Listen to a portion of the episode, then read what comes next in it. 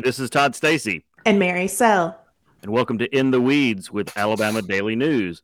And I guess we are not going to introduce him as a guest.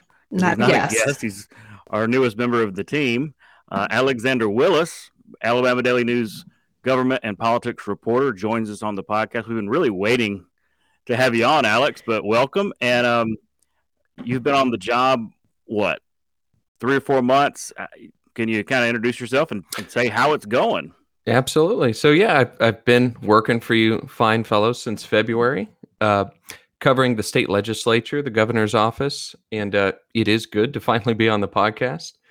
And uh, it's been a busy couple months. The legislature has moved a lot of bills, they've covered a lot of ground. Uh, there's been a lot of heated debates. Uh, we have some pretty unprecedented things that have already come through. Uh, you got the grocery tax bill, which that's been around for years, at least efforts to get that the grocery tax cut through. And finally, there's some ground movement on that. Uh, you have some huge budgets, record breaking budgets that have been passed, some surpluses. So, all that to say, a whole bunch of stuff. It's uh, interesting time to jump on board the Alabama Daily News team, but fun nonetheless. Yeah, well, I, I got to say, I've been impressed at how quickly you have acclimated. I mean, because it's a new state. I know you covered Tennessee previous mm-hmm. to this, and so anytime you're jumping into a brand new government, brand new state with new, different processes and all that, but you seem to have just really taken to it. And so, you know, congrats on that. I, I'm sure maybe you're making it look easier than it is. well, those are high praises, but uh, it it has been a lot of fun. And, and as you said, there every state uh, operates differently. Certainly here in Alabama, the uh, concept of having separate budgets for education that that is, mm-hmm. Uh, I don't know if that's wholly unique to Alabama, but it's certainly uh, different than Tennessee. But nonetheless, uh, it's been a lot of fun. The legislature has been as I said, move, moving a lot of ground, and uh, it's it's been an exciting process to join the team. Yeah, you, you started right right as session kicked off, so it, it's uh, kind of sink or swim. But we're really glad to have you, Alex. And I'm glad to be here. I appreciate it. Well, Mary, where are we? What are we? it's, it's been it's, it's been quite a week in the legislature. Um, this one was this one was uh, another three day week. We're we're taking the days off. That was uh, day 16, 17, and 18. And it just, there, there was a lot going on. Um, I guess I started reading stories from Monday, and like Monday stories seem like three years ago at this point. But um, let's start with the, the education budget.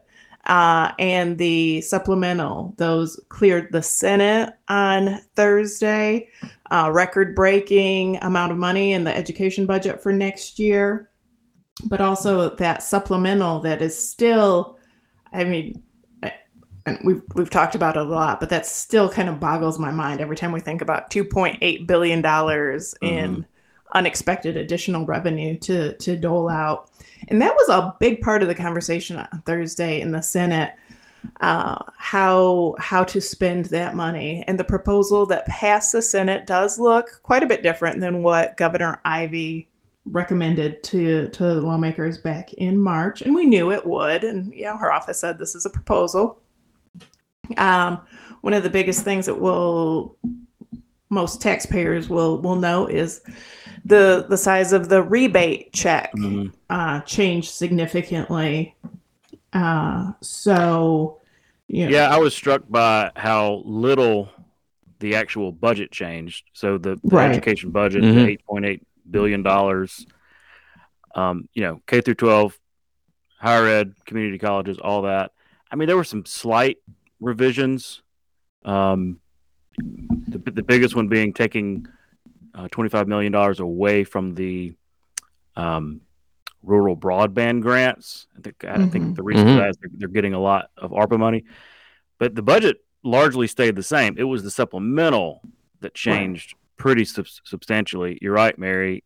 Um, you know, when it came out, it's like, okay, that rebate went from almost a billion dollars down mm-hmm. to $275 million, meaning what was proposed as a you know four hundred dollar check or a eight hundred dollar check, depending on if you're single or filing jointly, right, um, down to a one hundred dollar check. Right. And that's that's just a big difference. And um, and as Chairman Arthur Orr explained, they're they're what they're doing with that money. They're not just you know taking away the rebate. They're taking that money and putting it into a essentially an education savings account because he's pretty worried about economic uncertainty in the future, mm-hmm. a, a, possible rece- uh, recession. So right. that's a huge difference. Plus, you know, other other pots of money. To, to, so the budget stayed the same. Supplemental changed pretty dramatically. Right, right, and you know there are a few lawmakers on the Senate floor. Uh, you know, Bobby Singleton, Senator Singleton, was you know kind of saying, "Well, what what's the point? What is one hundred and five dollars going to do for anybody?"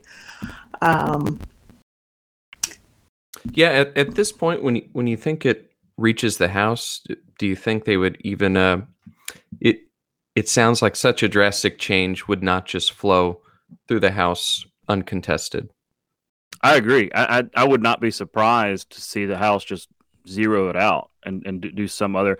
I mean, there's been so much talk about the rebate since I don't know last year. We've, right. we've been talking about this really ever since Mary was the first one to report on these tax receipts coming in, and then you know talk of okay we're going to send it back to the taxpayers via a, a rebate so there's been mm-hmm. kind of this built up expectation that okay we're all going to get some money back right um, and $400 is nothing to sneeze at 800 but a 100 I don't know. It's you get that in the mail, and you're like, "What is this?" And right, hundred dollars is dinner out, or you know, and for some folks, that's you know a week's worth of groceries. It's something, but it's if there's an expectation but, that you're right. getting more, and, and then you don't, right? At, at this point, are they better off just passing some significant tax cuts and wrapping that up pretty and saying this is what we're doing for you, Alabama? Um, to to me, yeah, and I, that's why I wouldn't be surprised to see it change in the House, especially considering you know the grocery tax situation and and Arthur Orr, uh, you know, admonished me, saying, "Look, these are apples and oranges; they're not the same." uh, grocery tax and tax rebate are not the right. same, and I get that, but right. the voters don't really see it that way. They, right. they they see tax relief as tax relief, right? And a one-time hundred dollar check, yeah, I, I just don't know if that's gonna it, win a lot of people some points. Yeah, it, it still bears a, a considerable cost, you know, to the state's budget, but as far as the payoff, is it worth it? And, and I really, I expect uh, the Alabama House to to either up that number or reject it entirely because yeah. As you should see. yeah. Well, and I guess that's a good transition into the grocery tax situation mm-hmm. because you know that has changed uh, or just evolved um, going from well i guess we didn't really know where it was but um, the the prevailing proposal now is a not a not a elimination of the grocery tax, right. but a basically cutting it in half over three or four years. Over four years, with, yeah, with some down. guardrails as well. Yeah, the, right. the current proposal would knock off 0.5% every year for four years, as long as the ETF receipts overall continue to grow by at least 2% every year. So now, could I could I ask what what did you two make of this? I've as I you know described earlier in the program, I've just been here for a couple months covering mm-hmm. the state legislature, but this has been an ongoing effort for what has it been? Almost ten years, or if not more. I mean, it's been 20. a discussion for for a long, long time. Yeah, for a long time. I'm, I'm honestly at the beginning of the session, I didn't think anything would happen, so I'm um, this is this is more than I expected.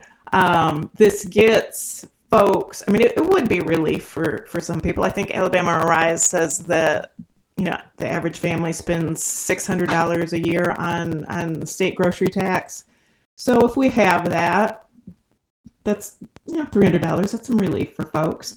Um, it gets Republicans. Um, you know, uh, they can say that they they did it. They did something. Um, it's not what it's not everything that supporters wanted for sure, but it's also a starting point. And I think uh, Senator Jones, who's carrying the bill in the Senate, he said, you know, there there needs to be some further discussion, maybe a a task force to look at what more they could do in the future. Um, it's something. It's not everything. Yeah, and and Alex explaining a little bit of the history of it. This was um, a proposal going back 20 years ago. John Knight, who was the state representative from Montgomery, he was also the general fund budget chair in the House, meaning his budget, the general fund, wasn't touched by any reduction in sales taxes. So it was, you know, it, he liked it, and a lot of the Democrats liked it. Certainly, Alabama Arise, um, but it it was. I mean, you got to remember, Democrats mm-hmm. had a supermajority in the legislature up right. until 2010, and so the, you know, going back to 2006, 2007, 2008, they could have passed it easily. Um, and that is you know, true. What what governor would not have signed that? But the problem has always been if you if you reduce the sales tax, any kind of sales tax, right, that is a reduction of revenue into the education trust fund, and it is it generates five hundred million annually uh, for yeah. the ETF, the Education Trust Fund, which right, that's that's a significant number. And so uh, the way the state used to work is the Alabama Education Association, the teachers union, had just almost total control over things like that. And you, you just could you you do not touch education revenue, um, and especially when the Democrats were in charge, they just they weren't, weren't going to do it. The closest they got was um, including a revenue replacement, essentially um, ending the federal tax deduction that we enjoy here in Alabama, and um, and and making up that revenue. They, so they mm-hmm. got close that year, but they still didn't get it. And so I, I, actually I give Senator Jones a lot of credit because I think if he hadn't brought the idea up, he he proposed it last year, kind of late in the session. It was just sort of a trial balloon.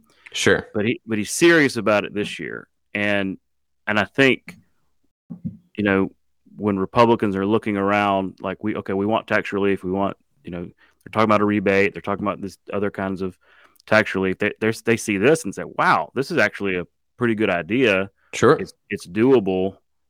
And, you know, of course, it's not as big as Arise wants and, and a lot of people want, but it, so they're kind of doing what Democrats used to do. You know, if, if a, some Republican would, would, propose something, okay, well, let, we're going to take that. It's now our idea. Um, but, but I give Senator Jones a lot of credit because I don't, if he hadn't have come out and, and really been serious about this, I'm not sure we'd even be talking about it would happen. right now. Yeah, absolutely. And, and, it's a it's a broad tax cut that is not means tested, meaning it it applies to nearly every Alabamian. Uh, I don't know if there's an Alabamian out there that doesn't purchase groceries, but this will affect basically every citizen of the state. And yeah. You know, you take that into consideration. Uh, I I think it it will certainly be a uh, a a benefit politically to uh, any folks that hop on board. And as it looks right now, to to have uh, what is surprising uh, general support, bipartisan support, it really looks like it'll happen. Yep, we'll see. It's actually not accounted for in the budget. Um, again, those revenue guardrails that Mary mentioned, but uh, and neither is accounted in the budget this overtime tax cut, um, mm-hmm. tax elimination uh, that Anthony Daniels, uh, Minority Leader Anthony Daniels, has passed. Um, I've heard some interesting uh, rebuttals to concerns over uh, tax cuts, such as the grocery tax and the overtime uh, tax cut. Which oh yeah, what have you heard? Uh, well, I'm sure you've heard these as well, and and I, would certainly like to get into more detail on the overtime tax cut uh, following this point, but uh, I hear a lot of folks, specifically uh, a lot of certainly House Minority Leader Anthony Daniels has made this point that with these tax cuts, though there are concerns of the budget shortfalls that will happen uh, due to them going into the education trust fund or the general fund budget, generally speaking, folks like Daniels and others have made the point that when Alabamians have more money in their pocket, it is generally going to be spent. Uh, I don't have studies in front of me, but yeah, there but are like significant in, in other ways. Yeah, right. Uh, which ultimately, if they're spending this money, it's going to be taxed, and it, at least proponents of this argument, argue that it will more or less return to their respective, uh, you know, state coffers, whether it be the education fund or the general state general fund. Mhm. So it So it pays for itself, basically. those are the arguments. It will be interesting to see if uh, if these ultimately get passed into law and move forward. Uh, I, there will be hard data that folks can look at, and uh, you know we, we can see if that argument holds up to the test. If if we go forward a year after some of these are put into law, if they are put into law, and the uh, the hit to either of the state's budgets, the general fund or the education fund budget, uh, if if those are basically un, unaffected, then uh, you know those those proponents of that argument will will be proven right.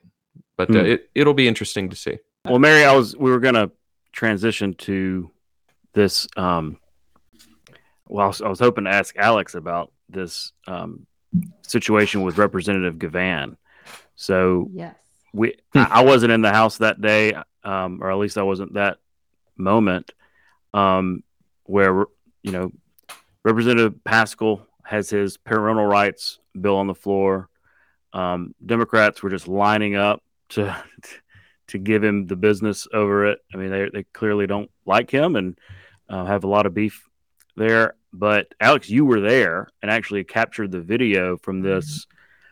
You know, she was quoting song lyrics. Sure. Uh, didn't say the N word. I guess replaced it with you know one, but pretty you know um, spicy reference um, to a you know Sure. a black guy, a black Republican. You know, almost kind of like this. I don't know. Is it it could absolutely be perceived as racist, as offensive. I think he certainly took it that way. But you were there on the floor, so kind of describe what happened. Yeah. So uh, th- there's certainly significant context uh, to that incident. Uh, so that, as as you described, that happened on Tuesday during a House session. Representative Kenneth Paschal, he is the uh, only black member of the Republic, excuse me, Republican caucus in the Alabama State House. I want to say the entire legislature, Mm-hmm. Yeah. uh, but I'm not. I'm unsure on that. yep. But Yep. regardless, uh, he had a bill that would enshrine parental rights into the Alabama state constitution. Uh, it, it basically took some rulings by the U.S. and the Alabama Supreme Court and enshrined them into the Constitution. And those those rights being, they were kind of general, just uh, cementing that parents have the right to teach their children uh, as they so choose. And uh, so, so Representative Paschal, uh, he has been, he's not exactly looked upon favorably by uh, some some members of the uh, Democratic House, and so a lot of Democratic lawmakers took the opportunity to speak on his bill when it was up for a vote.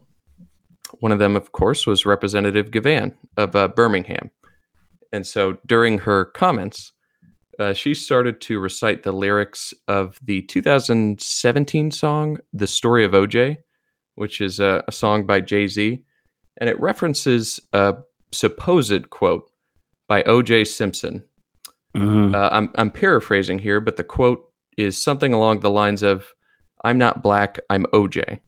Yeah. And so the song, it is in. It's not just in response to that comment, but it's that comment, at least in the context of the song, exemplifies the idea that some people believe that their wealth or their social status can trans- transcend their racial identity, with the sort of theme of the song being no, that is not the case. Your racial identity will always be with you. So, So that's what she was saying.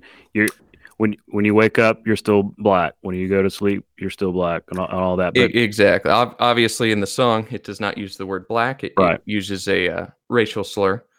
Uh, but she replaced that word with the word one, and basically recited the chorus directed towards Representative Paschal. Yeah. Now, the context of this is important.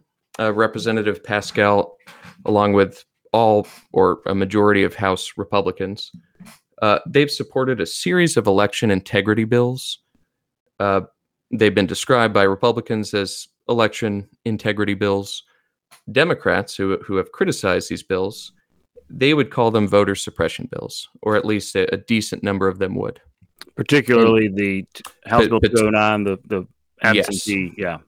Yes, and just to give context, House Bill 209, which just passed Thursday in the House, uh, it would make it a felony uh, for an individual to request, obtain, or otherwise collect an absentee ballot on behalf of another person. It would be a Class D felony. However, let me give an example. Let's say you have a, a grandmother who's disabled or she's blind. She asks her son to go pick her up an absentee ballot. Well, in that scenario, if the son were to oblige, the grandmother would be charged with a, gla- a Class D felony. Mhm. Now, if that grandmother said, "Hey, son," or "Hey, grandson," whoever, I'm going to pay you five back five bucks for gas money, that would elevate the charge to a Class B felony. And so th- this bill received considerable opposition uh, from House Democrats. It it did pass. It was exactly along party lines. Uh, Republicans argue it's it's just a, an extra security measure uh, to you know lessen the amount of voter fraud. Uh, just basically requiring people handle absentee ballots themselves. Uh, but regardless, uh, Representative Paschal was at this point. This was Tuesday, so the bill had not gone up to vote yet. But he has voted, you know, in favor of the past election integrity bills, Mhm. and and he did ultimately vote in favor of House Bill 209. So, in that context, her reciting the song, which, right, referencing the N word, is it appropriate for that uh, type of environment? Probably not. Uh, and I think most people would probably say that. But at least uh, the context, Yeah. It- uh, it, it, it, Mhm. they see it- this. Yeah, they, ahead, the I'm sorry. Democrats see this as a voter suppression tool. You know, you know, try. You know, Republicans are trying to get at the idea of ba- ballot harvesting, right. which I mean, I'm sure goes on. But there, it's, this is kind of a remnant of the 2020 election, but um, the Democrats are, are saying like this is no, this is um, really They would- affecting yeah, black people, and, and they would characterize it they would characterize it as voter suppression. And and if you know anything about alabama history especially with the black community uh, voter suppression has been a a very powerful tool in suppressing the black vote. So in that context uh, it i guess that's all to say that representative givan's comments they were not inappropriate just for inappropriate sake given all the context of the state's history. Uh, representative paschal uh, being the only black member of the uh, Republican Party Yeah. in the House. That that is the context of her comments. Whether it's Mhm. appropriate or not, you know, a bunch of people would say a bunch of different things. Most would probably say not, but I do feel the context is important. Well, it is. Yeah. And so you, you gotta love the awkwardness of three white people ta- talking, Talking about a this, right? charged issue. Absolutely. But yeah, I mean, it, it's it's like a you know calling him an Uncle Tom basically, and and I, I understand why he, he takes offense to that. But Mary, I mean, just So- her history, Representative Givan, I mean, she's Right. never shied away from some. she has never shied controversial away. This is this is not the first time. So so that happened Tuesday, and then Correct. um, Alex, if, if people want to see the video, because it is it's a pretty tense moment. Um, we've got you took video of it. It's linked to our story on the website. Um, and then so that started getting circulated. Some other uh, media was reporting on it. So Thursday evening, John Wahl, from the chairman of the Alabama Republican Party, sent out a statement, um, basically calling on uh, Representative Givan to apologize. Right. Um, and then she quickly came out with her own statement saying that no, she should be the one who has apologized to. Um, and but but yeah, to Todd's point, this is not the first time that that I mean, she does not shy away from controversy. Mary, uh, do you see any kind of repercussions? Like, do you see? Uh, you know, we looked speaker? up the rules. Yeah, I, I, mean, there are some pretty clear House rules on decorum and how you speak to your fellow members. I, I think if the speaker wanted to, there there could be some repercussions. Uh, we have not gotten comments so far from the speaker. Um, it seems like if they were going to, it, it would have happened by now. Is my take, mm-hmm. but uh, you know, um, it, this. If, if you watch the video, it's interesting because so the speaker wasn't in the chamber; he was on right. this border trip. So, so Chris Chris Pringle, who is the speaker pro tem, was presiding. Right, and but but I, you know, it, almost seemed like nobody was really paying attention. Nobody Alex, was paying attention. Nobody got it. I mean, right. So, so at this point, Democrats have uh, just about every House Democrat had a, you know, you hit the little light at your desk if you to signify that you'd like to speak on a bill. Nearly every House Democrat had. So it, it had been a long time on this particular bill. I, I, think minimum of an hour and a half, something like that. Yes, he kind of uh, tune it out at a certain point. Sure. If if uh, I, I don't want to say as fact, but you know, just watching it in person, uh, it, it did look like uh, uh, Representative Pringle, who was presiding over the House as Speaker in uh, Ledbetter's absence. Uh, I, I, don't think he caught it, or at the very least, I certainly don't think he understood the context right. at that moment of uh, what was He's being not said. up on his Jay Z lyrics. Yeah, right. know, I'd, I'd, go out on a limb and say uh, maybe could not name every Jay Z album, but who knows? But and yeah, um, Representative Givan, like we were saying, she she has you know, been at the center of some controversy yeah, previously. She's been reprimanded before. I think she was removed from the chamber one time. Well, in 2019, there was a, a heated debate, and at one point, she said uh, to the then Speaker McCutcheon, you know, that she was not going to stay on the plantation. Uh, she ended up leaving the chamber shortly after that, before she could basically be removed. Oh. She ended up apologizing for that, I believe. Uh, but I now, don't think now, Mary, was... do, do you uh remember what that was? Uh, what she was saying that in response to?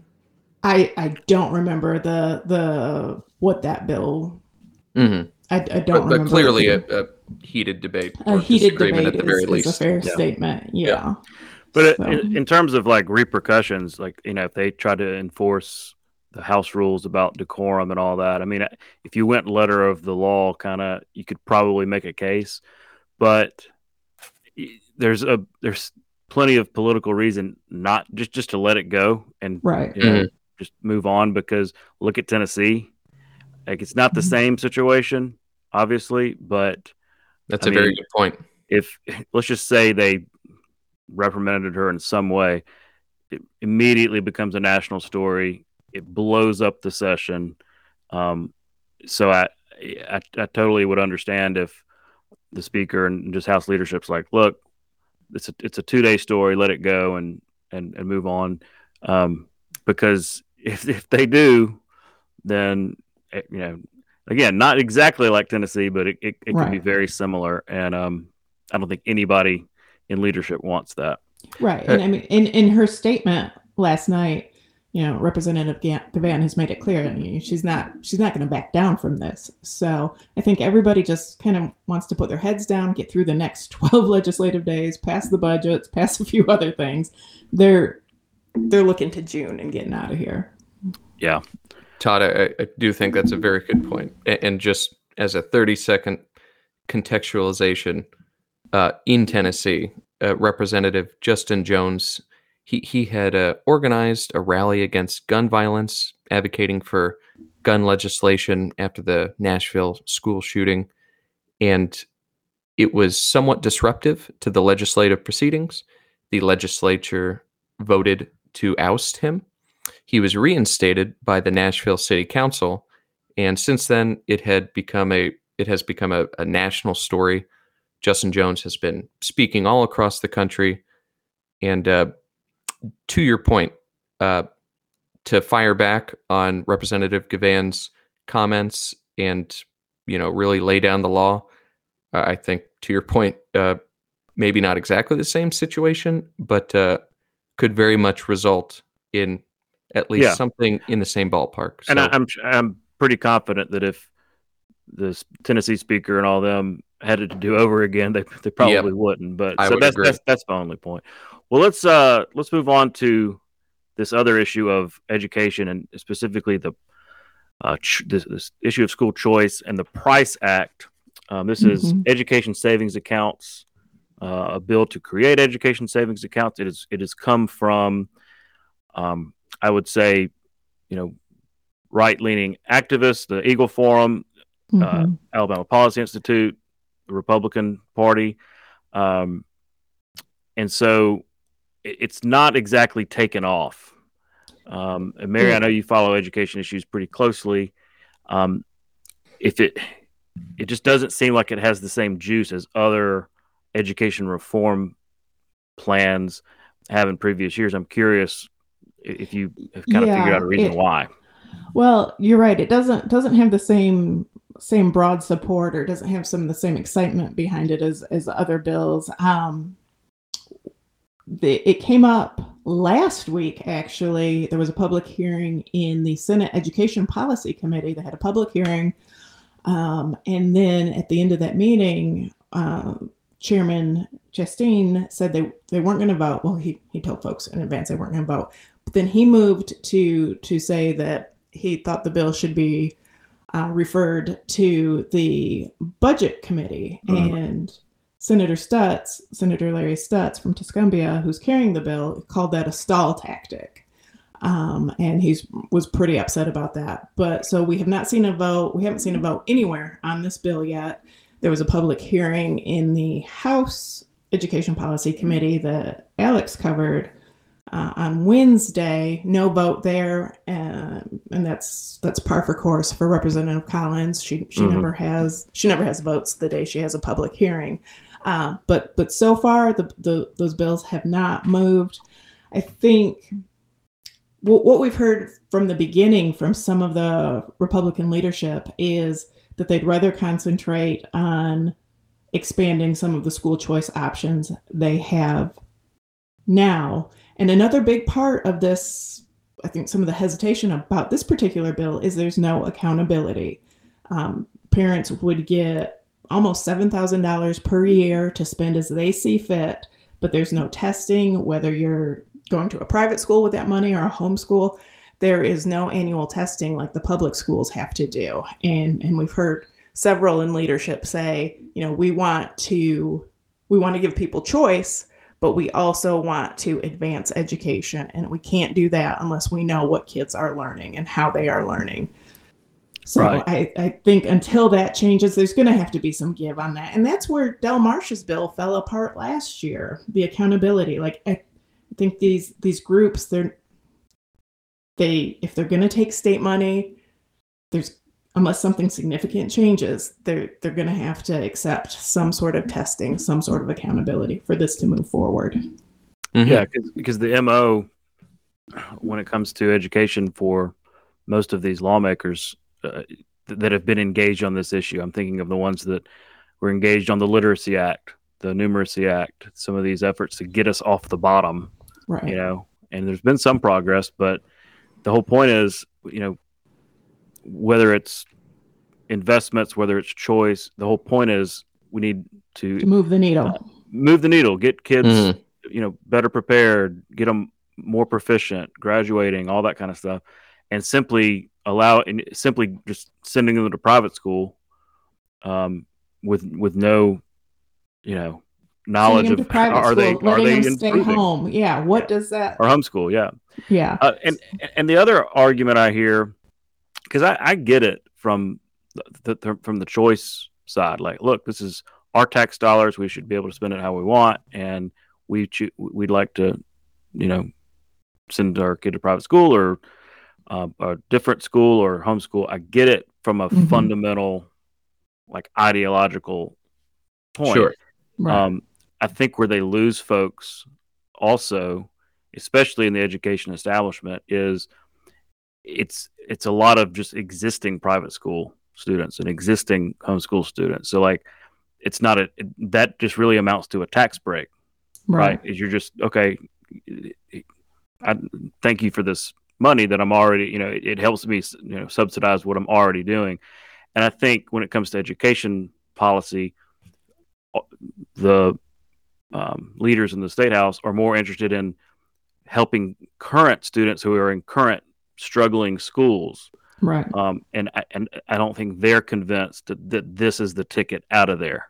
Um, and so I think that's a really important point that they don't really say that out loud uh, um, because they don't want to be on the wrong side of school choice. But I, right. I hear that a lot, kind of on background. Yeah, I mean, if if this is just going to help the kids that are already going to private school, going to help, then the it's people. essentially a tax cut. Right. Sure. And, and, and when, I get. I'm sorry. Go ahead.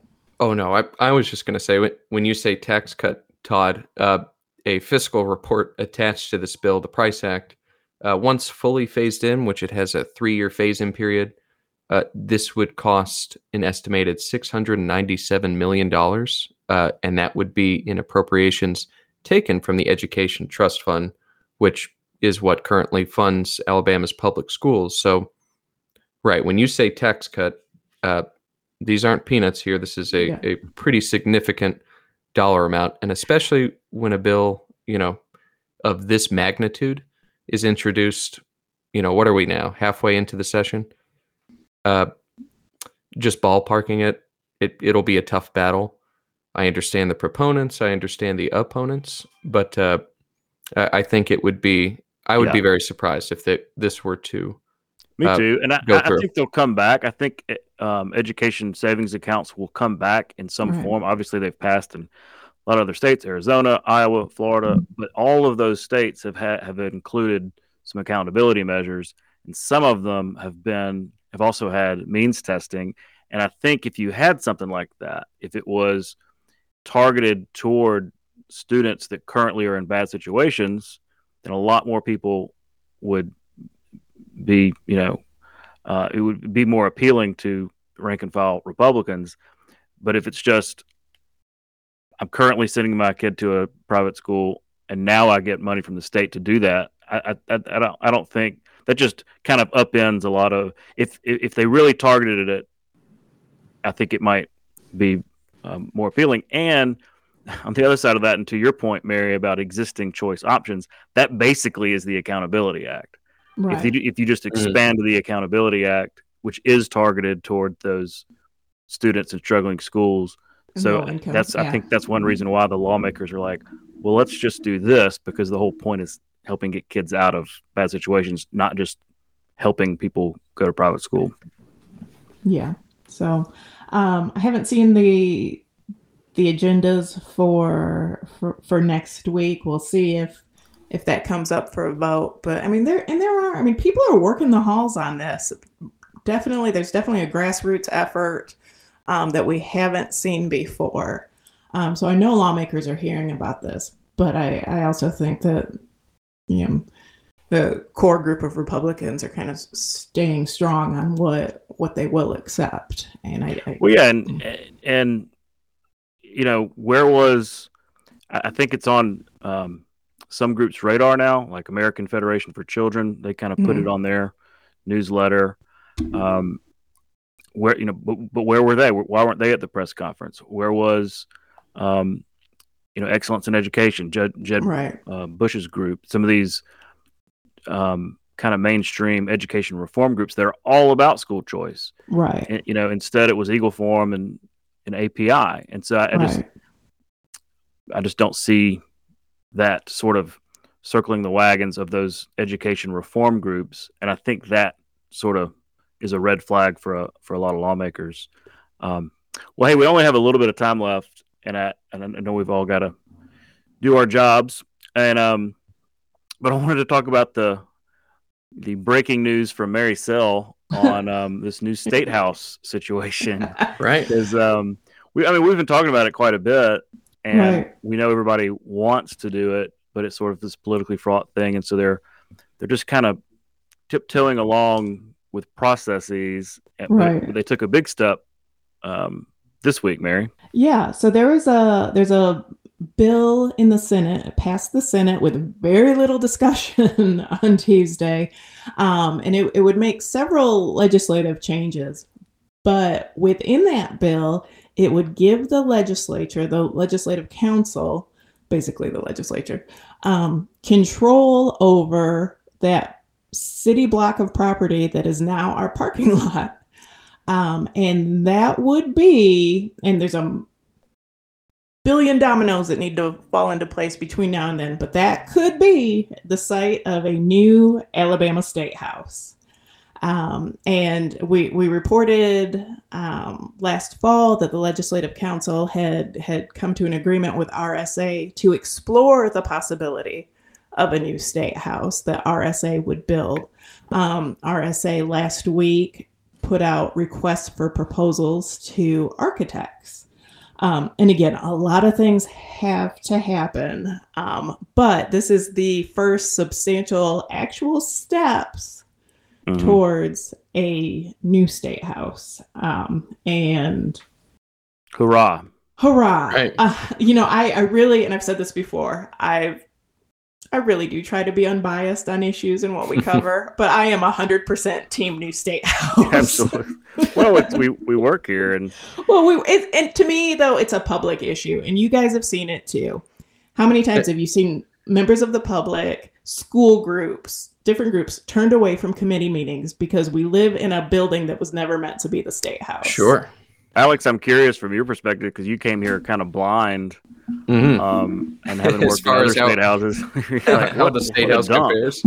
yeah. Now, you know the uh, a, a lot of the state legislature in Tennessee also operates outside of the state capitol in in what amounts to an office building, K- kind of similar to Alabama. Uh, but yes, I, I, I will say uh, from what I will pretend to be my unbiased opinion that we we probably should get a new state house. And, and now, Mary, you said that this would uh, they identified the parking lot as mm-hmm. a potential location. What is this? The parking lot immediately adjacent to the existing state house? Yeah, you're gonna need to find a new place to park. It's behind it. The, it's, it's, it's the one yeah, behind.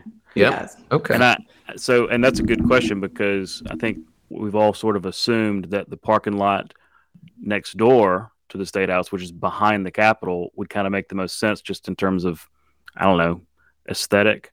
Mm-hmm. That that plot of land is pretty problematic when it comes to engineering. It flood. It's got really bad flooding problems. The tunnel from the state house to the Capitol makes that a problem also. Mm.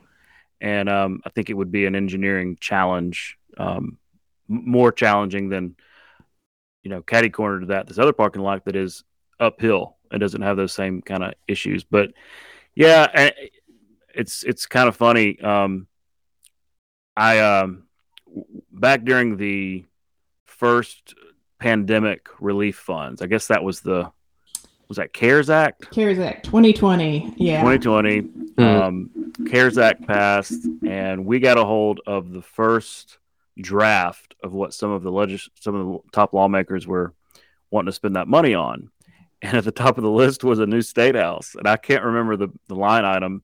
It obviously you you couldn't even do that based on the law. Like it would have been against the rules anyway. I don't think they was, like, knew that at the, time. List. Like I, I feel like the lawmakers got burnt on this one because well that that's what I'm saying is yeah. I'm the one that burned them because I, I, I, reported on it and and then um, Scott Stantis drew a cartoon kind oh. of lampooning uh, Del Senator Del Marsh, and I, I've always felt bad about that because now, look, it was inappropriate to put in a pandemic relief package, right? It, it never would have flown. Um, yeah, but they so were just kind of so spitballing that, ideas. Yeah, that was uh, fair, but I think I, I, I, felt bad for the cartoon. I, I, felt, I felt it went a little too far, and uh, it, you know, I ran into Del Marsh after that, and he's just like, looked like he's just getting beat up. And well, in that, you know, is, sorry so, about that. So I am sure that that lawmakers would prefer that I shut up about about this story because they they want to get you know some plans established before they they start talking about this. And and what is new is that it sounds like RSA would finance this building, and then right. the legislature would either rent it from RSA or take over the bonds. Yeah, it's not like um, they're going to vote on a you know, hundred million dollar yeah. line item or something. Yeah, mm-hmm. oh, it'd be way more than a hundred million dollars. But um, I, I think hopefully. Well, well, it was two hundred million in in their wish list. But but I say all that to say, you know, lawmakers are very concerned about looking like they're going to spend a ton of money on themselves. And, you know, they should be. And I, I get that. But I will argue that this is, it's the public's building. There is staff that spends a whole lot more time in that building year round than the lawmakers do. And the bear, it, the building's embarrassing. It's yeah, and, and, and, you're right about the public access. It's yeah, just... there's nowhere for people to meet. There's it's not a welcoming building. Um, the elevators, some of those elevators are getting wonky. like, yeah, it's just yeah. It's there's just, a lot of reasons, but yeah, it's a political hot potato that lawmakers don't want to. And I, I just don't think mm. it's hmm. that big a deal. Like I think, I just don't buy the argument that like oh, my voters are going to really hate this. Like, yeah, you'll you'll probably hear from a couple of them. That, I that, think, that read. yeah. I I, looking just, down the road, you could see a case where people, you know, there's pictures of this new shiny building, and then cruddy schools or something like yeah, that. I, I, well, I'll, I'll say it's way down the road. Yeah, I, I think it's a, a healthy concern, and I'm glad that this exists. That legislators are tiptoeing around the idea of allocating any taxpayer dollars towards anything that would benefit themselves, e- even yeah. a new building. Uh, I'm I'm glad that that concern exists, and I think it's a healthy mm-hmm. concern. But yeah, say, to yeah. to to your point, Todd, I, I do think were they to, you know, rip the band-aid off and go forward with a new state house, would they take a political hit? You know, maybe for a month there'd be some comments, but I, I really don't think it would be substantial enough to warrant putting it off for another, you know, X amount of years.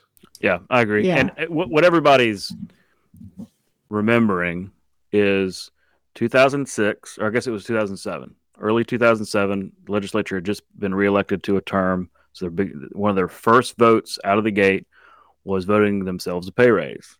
And it was yeah. immediate. Now, and you know, in fairness, legislative pay was just grotesquely low. Um, but they voted themselves a pay raise, and it went into effect immediately.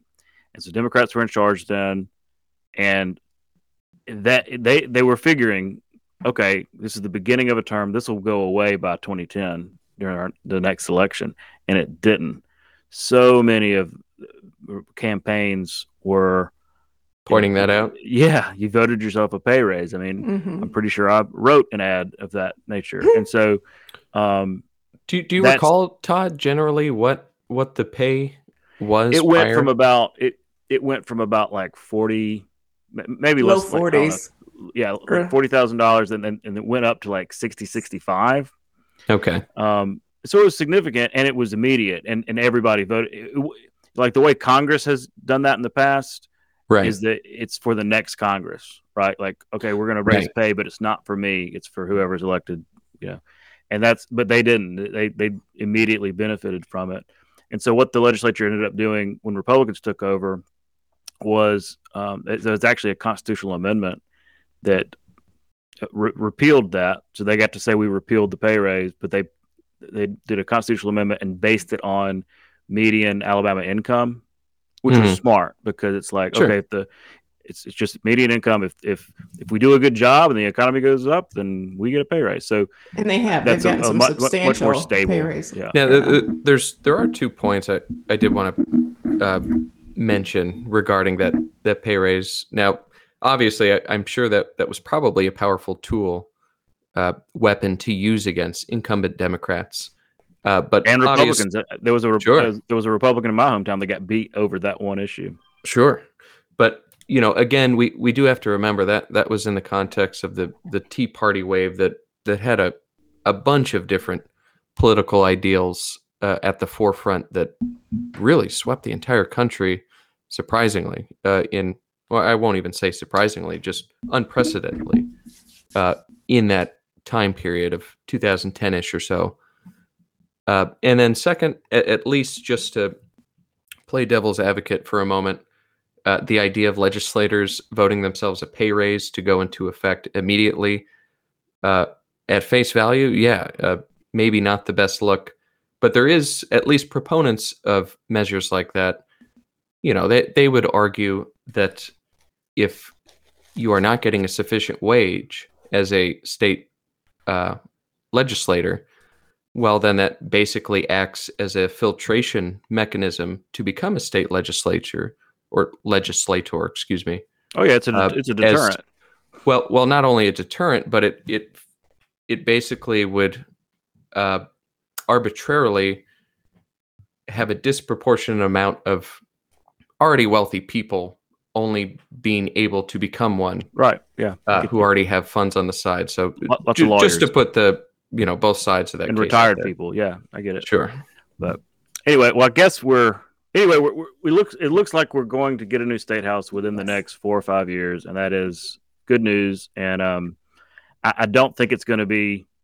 I don't think the press, at least, is going to um, harsh on them too bad. Y- yeah. I, I, the only thing I, I want to see, the only thing I want to see it to to remain on Team New State House is big committee rooms because that that that has been my point. Like, I thought you were going to say improved um, media. Oh, I'm getting room. my own office. improved media offices. No, bigger committee uh, rooms so we don't turn people away. That and, sure. and we want to keep our Alabama Public Television State House studio. We definitely want to keep that. so. Well, guys, I guess that that does it. Uh, Alex, thanks for doing your first in the weeds. We hope to have you back. Yeah. Yeah, this was a lot of fun. I, this was a lot of fun. I appreciate you guys having me on. All right. Well, that'll do it. Um, please leave us uh, a rating and a review. That really helps our stats and gets more people to uh, listen to the podcast. Also, share it. Share it on Twitter and Facebook, um, and tell people they need to be coming in the weeds with us. Uh, and with that, we'll talk to you next time.